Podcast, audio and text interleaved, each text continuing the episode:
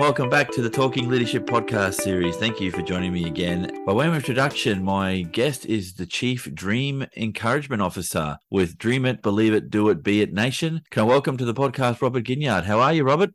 Eric, I'm doing well, thank you. And I am glad to be in the land down under. If, if not physically, I'm there virtually. Remind me, you're in Baltimore? Baltimore, Maryland, yes.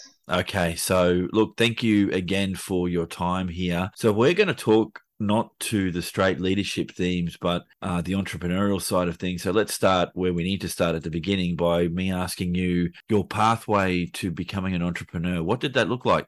Well, you know, I've, I've got to say, Eric, uh, and, and I thought about this a lot as I, uh, you know, thought about, you know, this conversation. Really, Eric, I, I think for me, it started when I was a small boy. There was my, my father was very entrepreneurial, and I kind of picked up on that. And it, it, followed me through elementary school where I was always tinkering with something. And I, I, I saw something, and it was always in me to innovate or to create.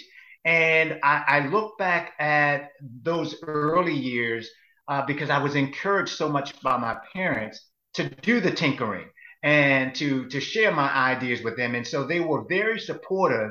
And you know, it, it just it never left me there. And so you know, and I know we'll talk about it later. But then, then when we when we get to it later, there's a a little conversation we'll have about whether or not entrepreneurs are born or made. And I, and I think you know, in my case those attributes were there when I was born. It's just how you shape those and form those later on in life. But I would say, starting from an early kid, selling papers, I had a paper route and I sold painted bottles, just you name it. I'd like to create something and sell it and then, you know, make a mark in the marketplace, if you will it's not an uncommon theme that I've heard with people coming up that that self-identify as an entrepreneur from a young age. But was it the ability to be independently wealthy, so to speak, as much as you can when you've got a paper route or you're selling artwork? Was it that that drove you, or the need to be creative, or was it a mix of those things for you? Eric, I would say it was a mix of both. As a, a kid, 11, 12, and 13, to be able to grow my paper route that would provide me more money to spend on my model airplanes and cars, that allowed me to be in control of, of what I could purchase and what I could do. And, and that flexibility, it really stuck with me because I said to myself, you know, I'm in charge of what I earn. And, and so entrepreneurship was that vehicle to control my my income, but also that creative energy that I had.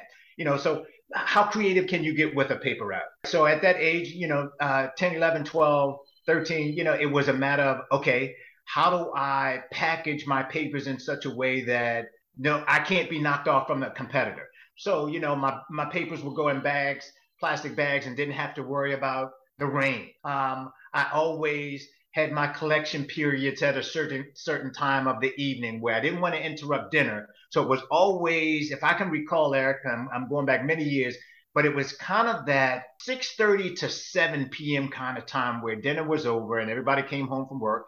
They were relaxed and they were delighted to pay me. If you, if, if from a collection standpoint, if I bothered these people before dinner time, I typically didn't get a response. So, you know, just those types of things that helped me build a business and kind of market it. And so that's where that creative energy comes from.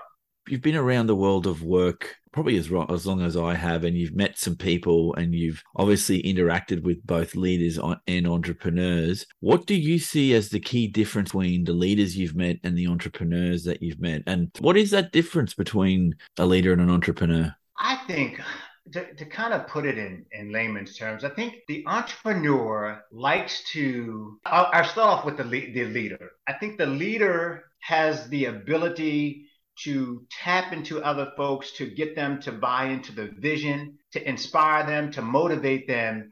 And they, that leader, he or she has the ability to lead people to the promised land, if you will. The entrepreneur, on the other hand, I think has a unique ability to be able to not only lead people to the promised land, but the entrepreneur in most cases builds the promised land. They develop the promised land. So, so they, they bring people to a place where they create it. I do admire leaders, uh, again, that ability to be able to harness the power of people to move them along to get something done, to complete the mission. Sometimes the entrepreneur, the leadership abilities aren't there. And typically, you have to, at some point, you may have to hand that off. And you look at some of the large companies around the world uh, where it started off with a, an idea, and the entrepreneur was so focused on getting that idea to the marketplace that leading people and, and bringing them along with them was quite a challenge because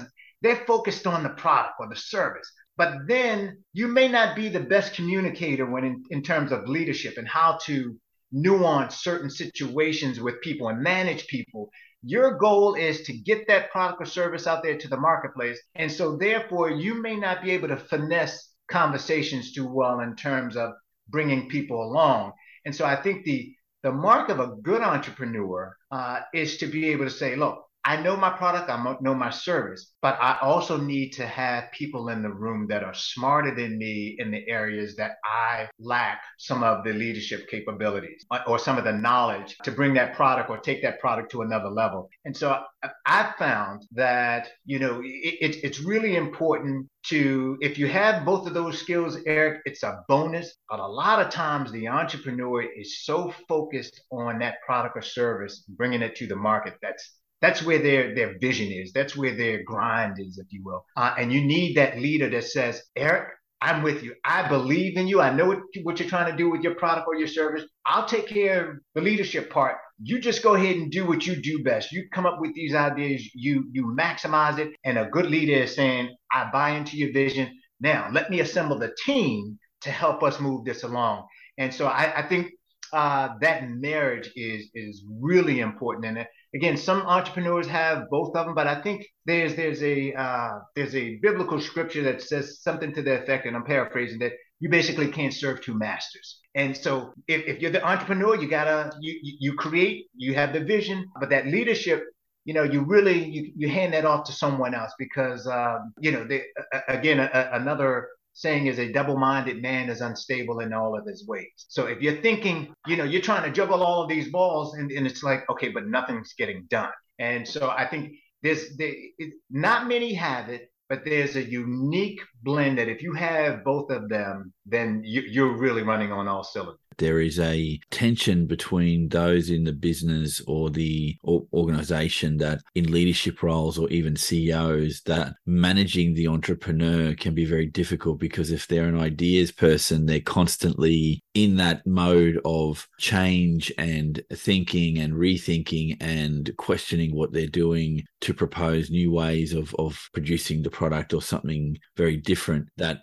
adds that unstable element to those that are running the business that's been set up that there is a constant flow of change and there's no regularity. And i think it um, uh, makes for two situations. Either you get a leader that can manage that very well and can keep the entrepreneur at bay and whilst delivering on their vision versus the leader that has a problem with that and the entrepreneur that doesn't recognize that once the business is established it needs to go through some phases. And and that's not to say that entrepreneurs don't recognize that the entrepreneurial process has phases as well as what a startup means and what it needs to go through but managing that process requires certain skill sets that he or she may not have. And i think it would be difficult sometimes because um, if if you've been highly successful as an entrepreneur, maybe you haven't had the amount of failures that I've been also told too by entrepreneurs that your your success is often built on more failures than successes that looking back can you separate you from the business? Can can you cut the umbilical cord so to speak and let and let the business grow naturally without that tension being there? And I, and I think it's a necessary one but there's an art form to it. And for you to say to me yes the entrepreneur needs to be able to ide- identify picks up a common theme i believe between leaders and entrepreneurs that the degree of self-reflection you have and the ability to go through through and edit what you've done and then ask yourself or others to ask you questions about your practice necessitates leaders and entrepreneurs that are next level in their thinking. Does that does that resonate with you? When i was younger you know some of my entrepreneurial ventures um, and i'm not sure if i shared this with you but years ago i created a tote bag for women who used to wear sneakers to work uh, very common in you know a lot of the cities in the United States. You know, they would wear sneakers to work if they were taking public transportation, and they would change into a pair of heels more appropriate for the workplace. So I created this tote bag called the Shoe Sockum bag, which is short for shoe, socks, and umbrella bag. And I remember when I created that that bag, Eric. For one, it it was a disruptor in the marketplace because you know my one of the first stores to buy on buy into it was Nordstrom. So you know I started at a a, a pretty you know one of the premier stores, and when I launched that product, I just remember so much uh, that went into it that that it was it took me so, so much energy to get that product off the ground that it because it was my baby, if you will, I wasn't the most receptive person in terms of how to do it. I, you know, I wasn't listening to a lot of folks because it was my baby and you know, I wanted to usher this product to, you know, mega success. And and so over the years though, I, I had to learn that, you know, you at some point you have to hand this off. And so and, and I'll share this with you. One of the things is I didn't really want to make a whole lot of money off of this product, Eric. My joy comes from taking an idea in my head, planning it through, and then bringing it to the marketplace. And to me, that's my success. That's how I measure my success is that I took something that was in my mind and I put it to the marketplace. I wasn't so much focused on the financial aspect of it. And then I noticed, Eric, is that I always wanted to share the process. And so that's what I was really interested in doing is, you know, being able to take an idea from uh, from idea to implementation. And I wanted to then share that experience with people. So years ago, when I used to work in human resources, I was a human resources trainer. And that was joy to me because I was educating people on a particular process. And I know that educational process stuck with me. So my entrepreneurial ventures are kind of an outlet for me to release a lot of creative energy and then put the product out there. And now I'm at a point now, Eric, that when I come up with these ideas, now I look for people to say, okay, well, I've got something for you, Eric. Now, this is the marketplace that I see that this product could work in. Would you be interested in taking this product on? I've done all of the groundwork for you. But, Eric, the day to day grind of the managing the business and the operation, see, that becomes boring to me. So once once I come up with the product, it's like and, and I move it along, then I'm like, okay, what's next? And then how can I tell people about the process? How do I help them get those ideas out of their mind? So really entrepreneurship is an outlet for me to share with people you know it, it's it's not like i'm trying to hit the home run with each with each product or service i i just find entrepreneurship to be that tool that allows me to have conversations with people and that's that's what i love about it a fascinating response. I, I like the bit where you say oh, I, I, easily get bored and I've got to do the next thing. I think that is a key behavioral differentiator between leaders and entrepreneurs in that leaders understand that the business has operational elements it has the visionary elements and uh, where to from here and what does strategy look like. I think for entrepreneurs that are, are truly entrepreneurial at heart the last thing they want to do is be stuck in an office looking at charts, looking at how the how the teams go. No, no, and that that's not that's not an attack on those doing it. I think it's just we need some of those people in in the mix of our our collective uh, family of people, but not everyone can be an entrepreneur because nothing would ever get bloody done. I think you've touched on a few things there, and we'll get to the measuring success element in a second. But we've talked in in glowing terms around the the entrepreneurial process and why it's it's potentially inviting for some people to get involved with. The element that I want to ask you about now is the most difficult part of being an entrepreneur. You've given some insights into into one element, but is there a mix of things that make it difficult to be an entrepreneur from your perspective, Robert? Yeah, there are. And I'll say this that uh, once you know the process, Eric, that's where, in, in my case, I'm, I'm speaking for Robert Ginyard. They, there are your highs and lows. And, you know, it, I, and I liken it to the music business to a certain degree. You know, a lot of the mega stars, you know, there's this, there's maybe one or two albums that like I'm saying albums, so I'm dating myself, but there, there's there's these one or two albums that back in the day, you know, like for me, Led Zeppelin or whether it was Michael Jackson or some, somebody, they have one or two albums that are like the best. They're at the top of the mountain. And and once you get to that top of the mountain, it's like, how do I do this again? And so a lot of times the albums that follow don't quite measure up. You know, you get one or two good ones, but to produce at that high level consistently can burn you out. And because you're always measuring your success by like, what's next? Okay, I know this uh, album sold so many millions, it's platinum. How does the next one fare? You know, w- will it come close? If I don't do well on this one, do people say this is the, the end of my career? So I get that.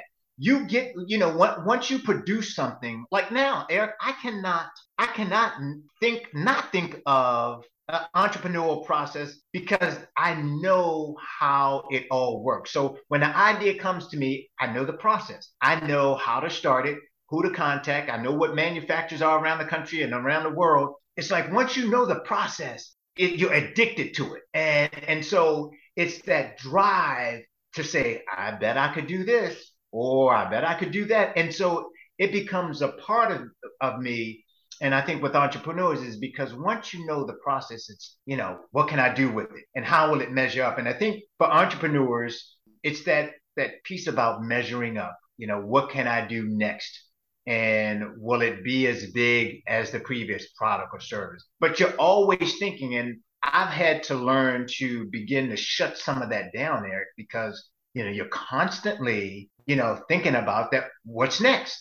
And that's that creative piece of me where you know you're you're it, it's ongoing. So sometimes you know it's good to shut that down. And you know now I practice yoga and running and meditation and all those things to kind of shut the brain down a little bit, just to give me some peace of mind to say, okay, I'll let somebody else come up with that you know? That that's a legendary response. It's almost like uh, is entrepreneur entrepreneurship a disease that you've got that you have to manage? You know is it a condition that you've got? Oh you know sorry doc i'm suffering from entrepreneurship. I, I need to find some ways to relax my brain. Um yeah, well, look, uh, it hasn't been put to me that way, but look, definitely uh, we're forging ahead with um, different ways to look at this, and this is fascinating for me because I've never had that tension in my mind. Not, I don't think I'm not creative, but I don't think I'm creative to the degree that that would put me up there with the entrepreneurial types of the world. Because creativity, I think, is one key element of any leader, any entrepreneur. But there's a lots more that come into that that's just not about creativity because all of us can have ideas, we can all dream. I think those of us that can make that happen and know the process to get to the end goal are our leaders uh, because you need to take people with you to make that dream happen. But sometimes those dreams are set up by the entrepreneur. And in all seriousness, you know, the other thing I look at this is that, you know, when people have addiction, I've become more understanding of folks who may have certain conditions, uh, addictions, because entrepreneurship is an addiction for me. I'm always thinking about what's next and, and always studying other, other entrepreneurs. And so it is it, I, now, again, I, I, can't say that um, I, I, don't want to make this equivalency that you know with somebody with a serious drug or uh, addiction, um, but to a certain degree, this this entrepreneurship or anything that you have this passion for can almost be seen in the same fashion, like that that, that you're addicted to this drive or this energy or this entrepreneurship, your career, and so I understand when people say, hey, look, you know, I was locked into this mindset or this particular, you know, drug, if you will. I get it. I get it. And maybe my my addiction to entrepreneurship may not fall on the same plane as someone who's dealing with some serious drug issues, but I'm more empathetic because you never know what's going on in the mind of that person. And so for me, I know it's entrepreneurship. That that's what drives me. I'm addicted to it. I love it. So everybody has their own bag, if you will, from a, a, a term from the '60s. They, you know, they they they've got their own bag, and and now I'm appreciative of everybody else's bag.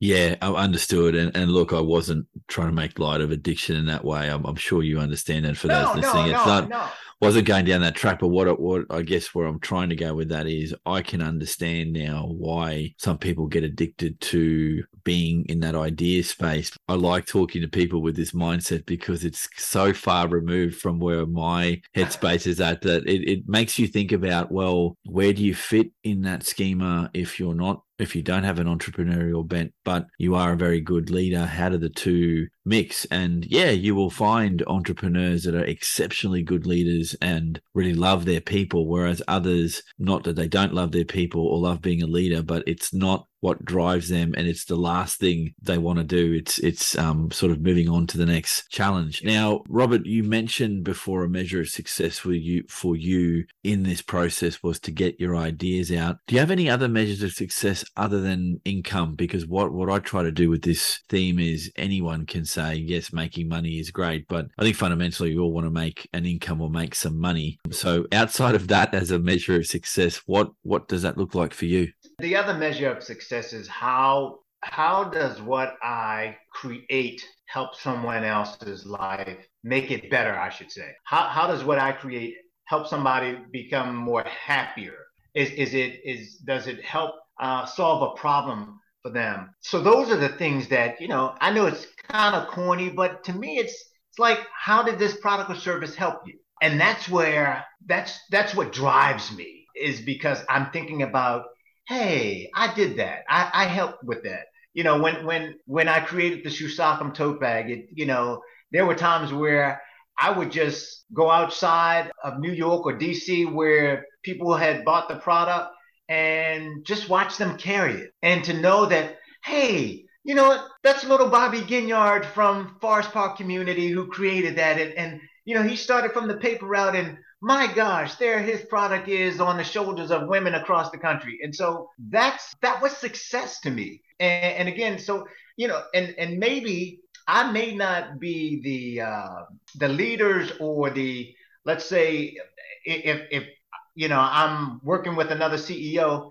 Yeah, profit is good, but how are we helping? And so my measure of success is really about how does this product or service help? But then I'll share this as well that I look at life like if you envision a a drop of water landing in a puddle and uh, or a raindrop dropping in a puddle of water and you see all of these ripples that come that emanate from that center to me creating something that creates ripples is my measure of success did i reach people. And so the more that those ripples emanate from the center then that's that's what make that's what makes me happy. And so that's how i measure my success. Now don't get me wrong you want to make money along the way to at least cover your expenses and you know make a good living because i i think making money or generating revenue from your your product or service is important because it helps you help others. And so that that's how i look at that as well that if i'm successful financially that gives me an opportunity to help others create more things if you will. And so that's how i look at the financial reward of entrepreneurship Makes perfect sense. So let's talk capabilities. Now, I often have this discussion with my guests around what they believe are key leader capabilities. So let's extend that conversation and talk about key entrepreneurial capabilities. So you you've you've been in the game, you've met with other entrepreneurs. I won't ask you for the the magic list of these things so we could be at odds with this forever in a, in a good way to talk about what yeah. is the best capability and start comparing and contrasting. And what's your set of entrepreneurial capabilities that you think are critical for success? The vision is number one. Vision, uh, I would say, follow that with the creativity and the execution. You know, and, and you you mentioned at the in the introduction that I created dream it, believe it, do it, be it, dibby dibby. And those are four principles that I believe are essential to any measure of success, whether it's entrepreneurial athletics, business.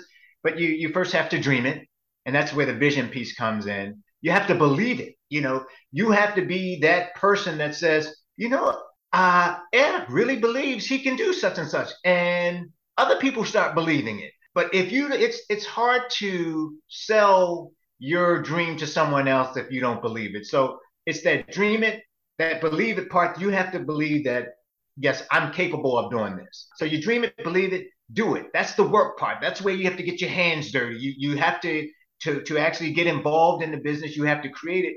And then the last part of that is be it. Dream it, believe it, do it, be it. If you do the previous three steps, you follow those steps, the last phase is to be it. And and so those are the components that I think are essential. And again, they can apply to your entrepreneurship ventures or, you know, obtaining a degree from college and, you know, obtaining a certain position in the workplace.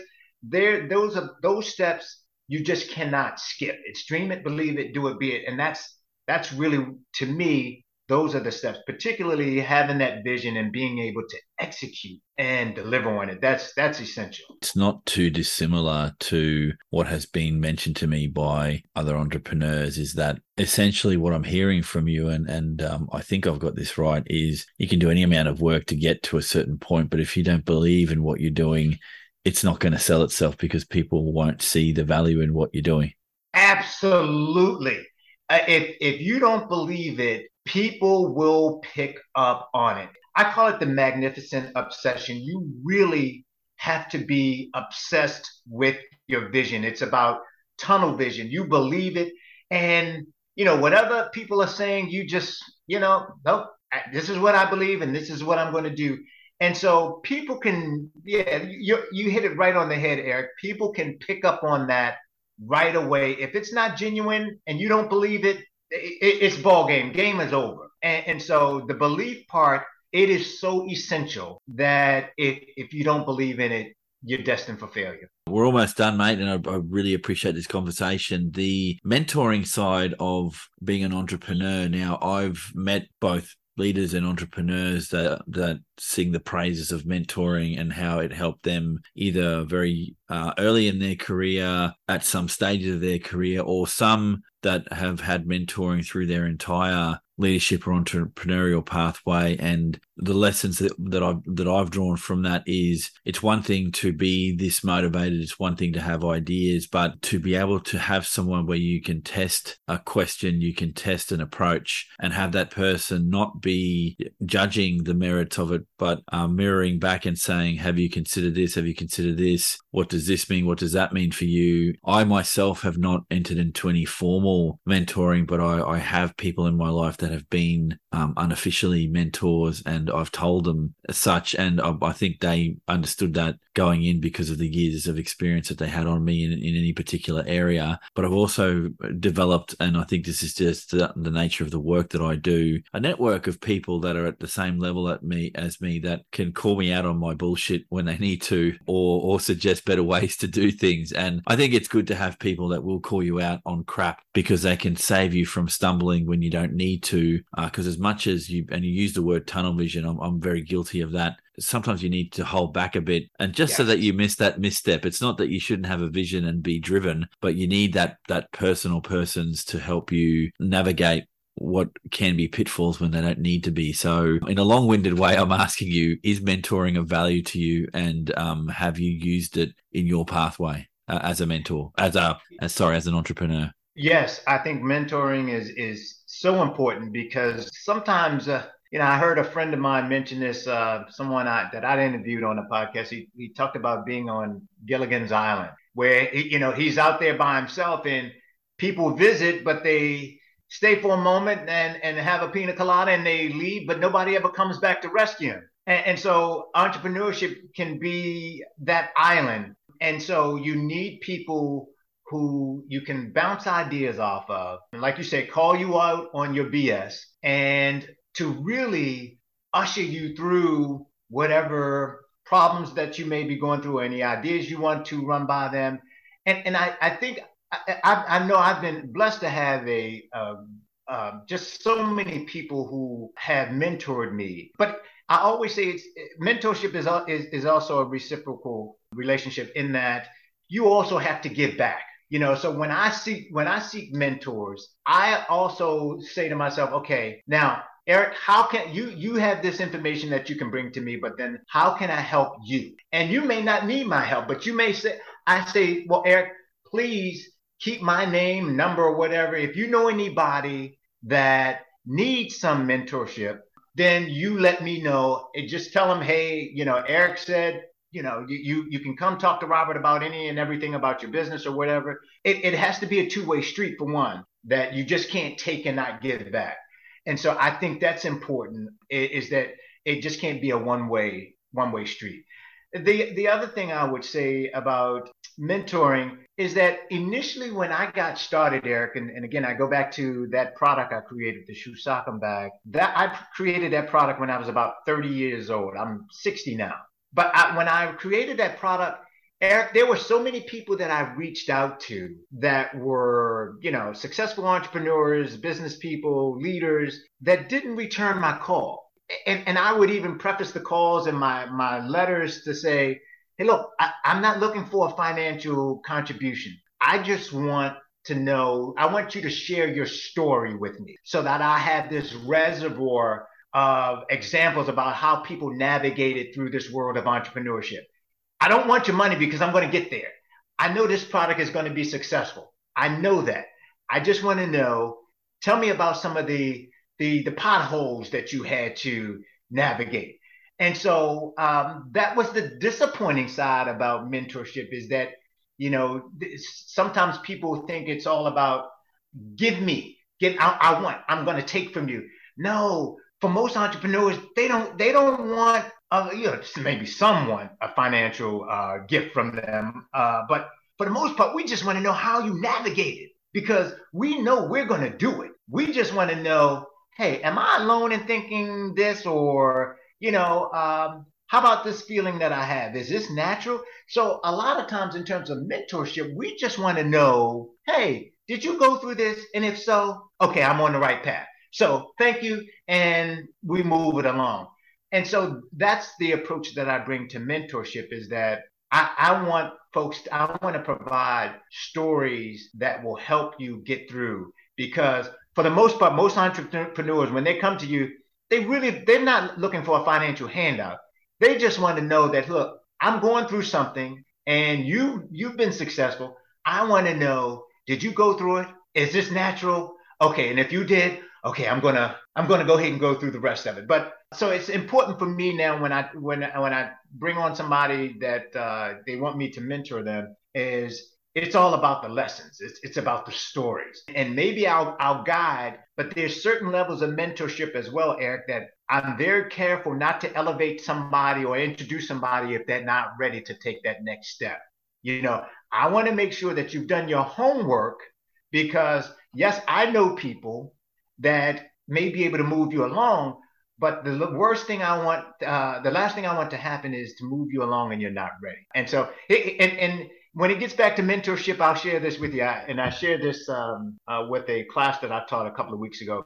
And I used this this uh, little story here. I said, look, and this is gets back to how many degrees of separation we have. So it goes like this: you know someone who may know someone and that someone they know might just be the someone that you need to know. And so the connections are there. You've just got to do your homework to graduate to these different levels because I found also, Eric, that people genuinely want to help you if they know you've done your homework and they know you're trying. Man, it's nothing like it. They love to be able to refer you to someone else, but they just want to know you put in the work. And and that makes sense because I think a common thread that's coming through here is that people respect your game and you've put the time in. If you don't, they will say, "Well, you want an easy ride from me, and you're not going to get it." And that I could I could understand why that's a turn off if you're trying to help someone. If if people want want success handed to them on a silver platter, most people aren't prepared to facilitate that because that's not that's not the way this works, and it's not the way that it should work. Because um, learning and understanding your environment and the industry that you're in, or just yourself, is a process of learning and it's a process of trying to give something back. And um, I think we've all met those people that want the easy, the easy, yeah. less difficult pathway given to them. And um, I know for myself, I'm not prepared to do that, that in any way, shape, or form. And I, I think most people aren't. Um, but you, you do get the occasional sociopathic, narcissistic person that will, will charm their way into your life. And, and once you've done it, you've gone, oh, I didn't really want to do that, and those those people exist. Uh, I think we've all worked for someone in that yes. category. So, look, Robert, last theme, and again, really interested to get your perspective on this. Are entrepreneurs born or are they made? Very good question, Eric. Well, what a way to save that one for last. Okay. I love it. I would say that entrepreneurs are born. And here's why. I think there's a set of traits that you're born with, you know, whether it's creativity, vision, you know, uh, tenacity. I think you're born with these things. Now, whether or not you you you use those to become an entrepreneur, yeah, that's a different story. But I think most entrepreneurs are born with a set of characteristics and traits that help them navigate the entrepreneurial world. Now, again, you know, that, that's the same I can say with leaders as well. There's certain capabilities that leaders are born with, but with entrepreneurs, I, I'd say you're born with a set of traits and characteristics that are very they, they, they, they are very easy to attach to entrepreneurship. And I, I think they make the, the journey of entrepreneurship uh, to be easier to navigate because of these born, these things that you were born with. There are some that believe entrepreneurship can't be taught and there are some that set up schools to do it. There are some that believe that you have to encourage an entrepreneurial mindset very young. Um, I know that some schools in in Queensland and one that I'm familiar with because my sons go there skirt on those edges of of encouraging that entrepreneurial spirit because there are some kids that will never go to university or TAFE to learn those next level skills, but are driven to work for themselves and build something that that they own that they want to progress. And uh, what i see at least in our education system and this is not an attack on our teachers or our schooling is that schooling is there for a purpose. And I think we're at a stage now with our the, with modern modernity, I guess, with modern societies that do we need to prep those young kids to, that demonstrate this bent? Do we give them a different set of tools when they come out of school to be able to do this to get them prepped for that life, knowing that it will be just as difficult being an entrepreneur as it is to be a professional in any of the professions. It's what time do you put in and um, how do you get people that have been there and done it to get in front of young minds to to help shape what that looks like. So it's it's interesting that you say what you said. I I the the better part of me, the the more humanistic part of me says I think it's a mix of both. But if if I'm being realistic, I, I think the those that are the most successful in that entrepreneurial space ha- have had that ingrained in them from yes. the very start. But again, I say all of this without any research to back what I'm saying. It's a perception based on the people I've spoken to, and um, I, I, could be very wrong, and that's fine for anyone who wants to correct me. Please, the podcast is an open forum to do that. But yeah, yeah, it's it's it's interesting that hey, look, I'm, I'm happy to be called out on my BS. I I, make no claims to know everything, and I, I think you want to be wary of people that do that. Yes. I'm basing my reactions to your statements on what I've learned in my journey so far, talking to to people in both camp leaders and entrepreneurs in the leadership space if if this is of any help is the majority of people I've spoken to are in the middle. They think they can be born, but they can be made from a leadership perspective. I think that conversation gets significantly more nuanced when you talk about entrepreneurs. Yes. You know, and Eric, I'll also add this in that, you know, I remember when I was in college, you know, we, you know, I took the marketing and the entrepreneurship classes and all. And and I, I don't say this from a bragging standpoint, but uh, particularly my entrepreneurship classes, they were like second nature to me. You know, so when we're going through this textbook,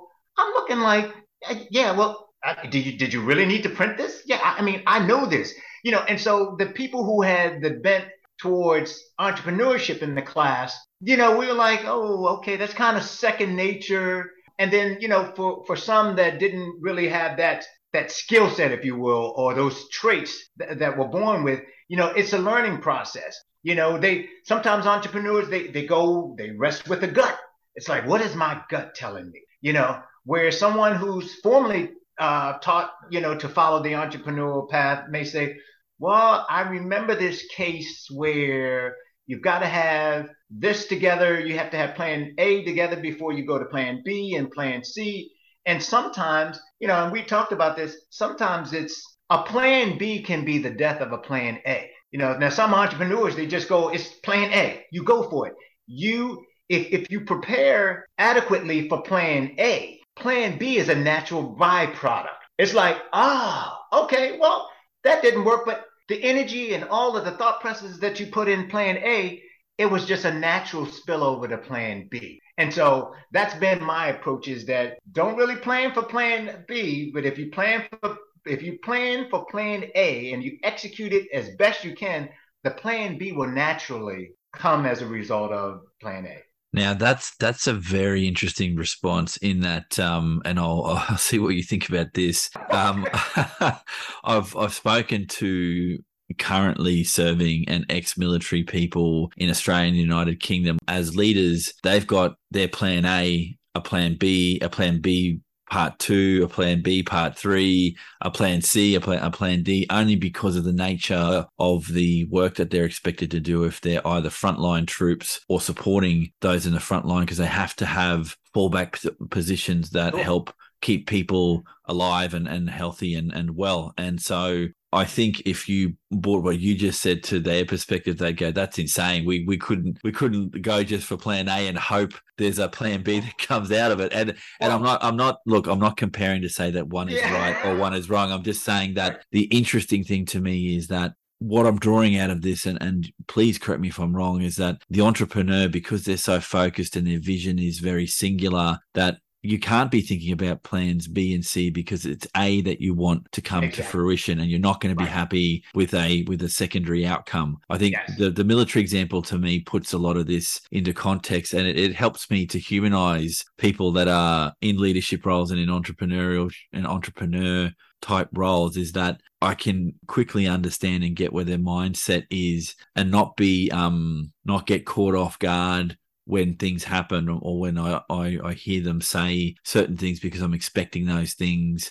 to come at me because of the nature of what it is that they do. And it, this is one of the reasons I keep wanting to have these conversations because the, the more this stuff can be said out loud, the more people can get into it and go, yeah, maybe I thought I was an entrepreneur, but maybe I'm not. Or yes, I am this and I'm definitely not that. And helping people expand their toolbox of skill sets around what it is, what it means to be a leader and or an entrepreneur, I think is a necessarily a, a productive thing to have. Yes. And you know, Eric, and, and I love the, the fact that you brought up the military as well, because yeah, that's in a different arena. But I will also say this that even while and having two brothers served in the in the military, even with the scenarios where they may have to have a plan B and C, their plan A though, I think is is so it's executed and it's it's created in such a way that the plan B's and C's basically are I mean it's a result. I mean and, when you're planning plan A,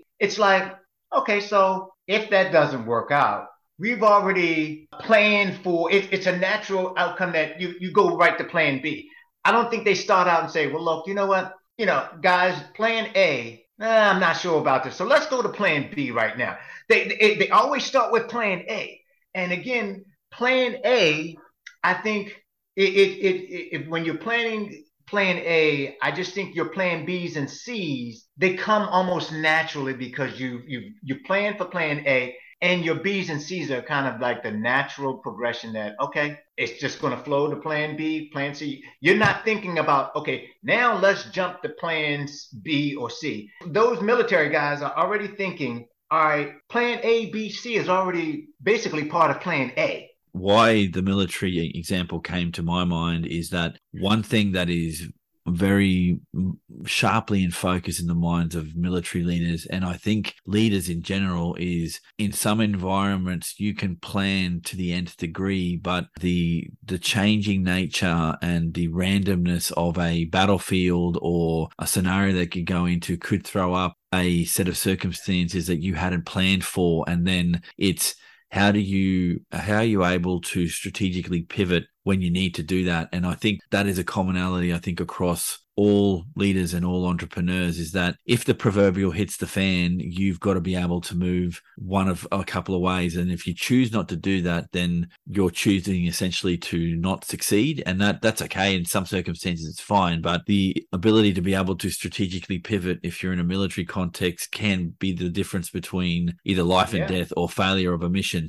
I see that the application of either leadership or that entrepreneurial mindset is really governed by the circumstances in which you're working. And sometimes things will not go to plan. And that for me is another cap- capability that I think is critical in any of these circumstances is the ability to plan that if not A, then what comes next. And yes and sometimes you need to do that quickly and other times you could sit back and go well i created this product and it's going well but i think if i tweaked it here just a little it might, might do that much better and I want to test it out and I don't want to leave it as a afterthought because you could come back to it and some other bright individual does what you were intending to do and then they yeah. reap that benefit and I would suggest that when that happens the entrepreneur um, get, gets extremely upset with themselves for the, for not having done that next bit of thinking or that next bit of work. I, I could use another set of words, but you know where I'm going with that. That yes. um, you, you want to take your opportunities when they come.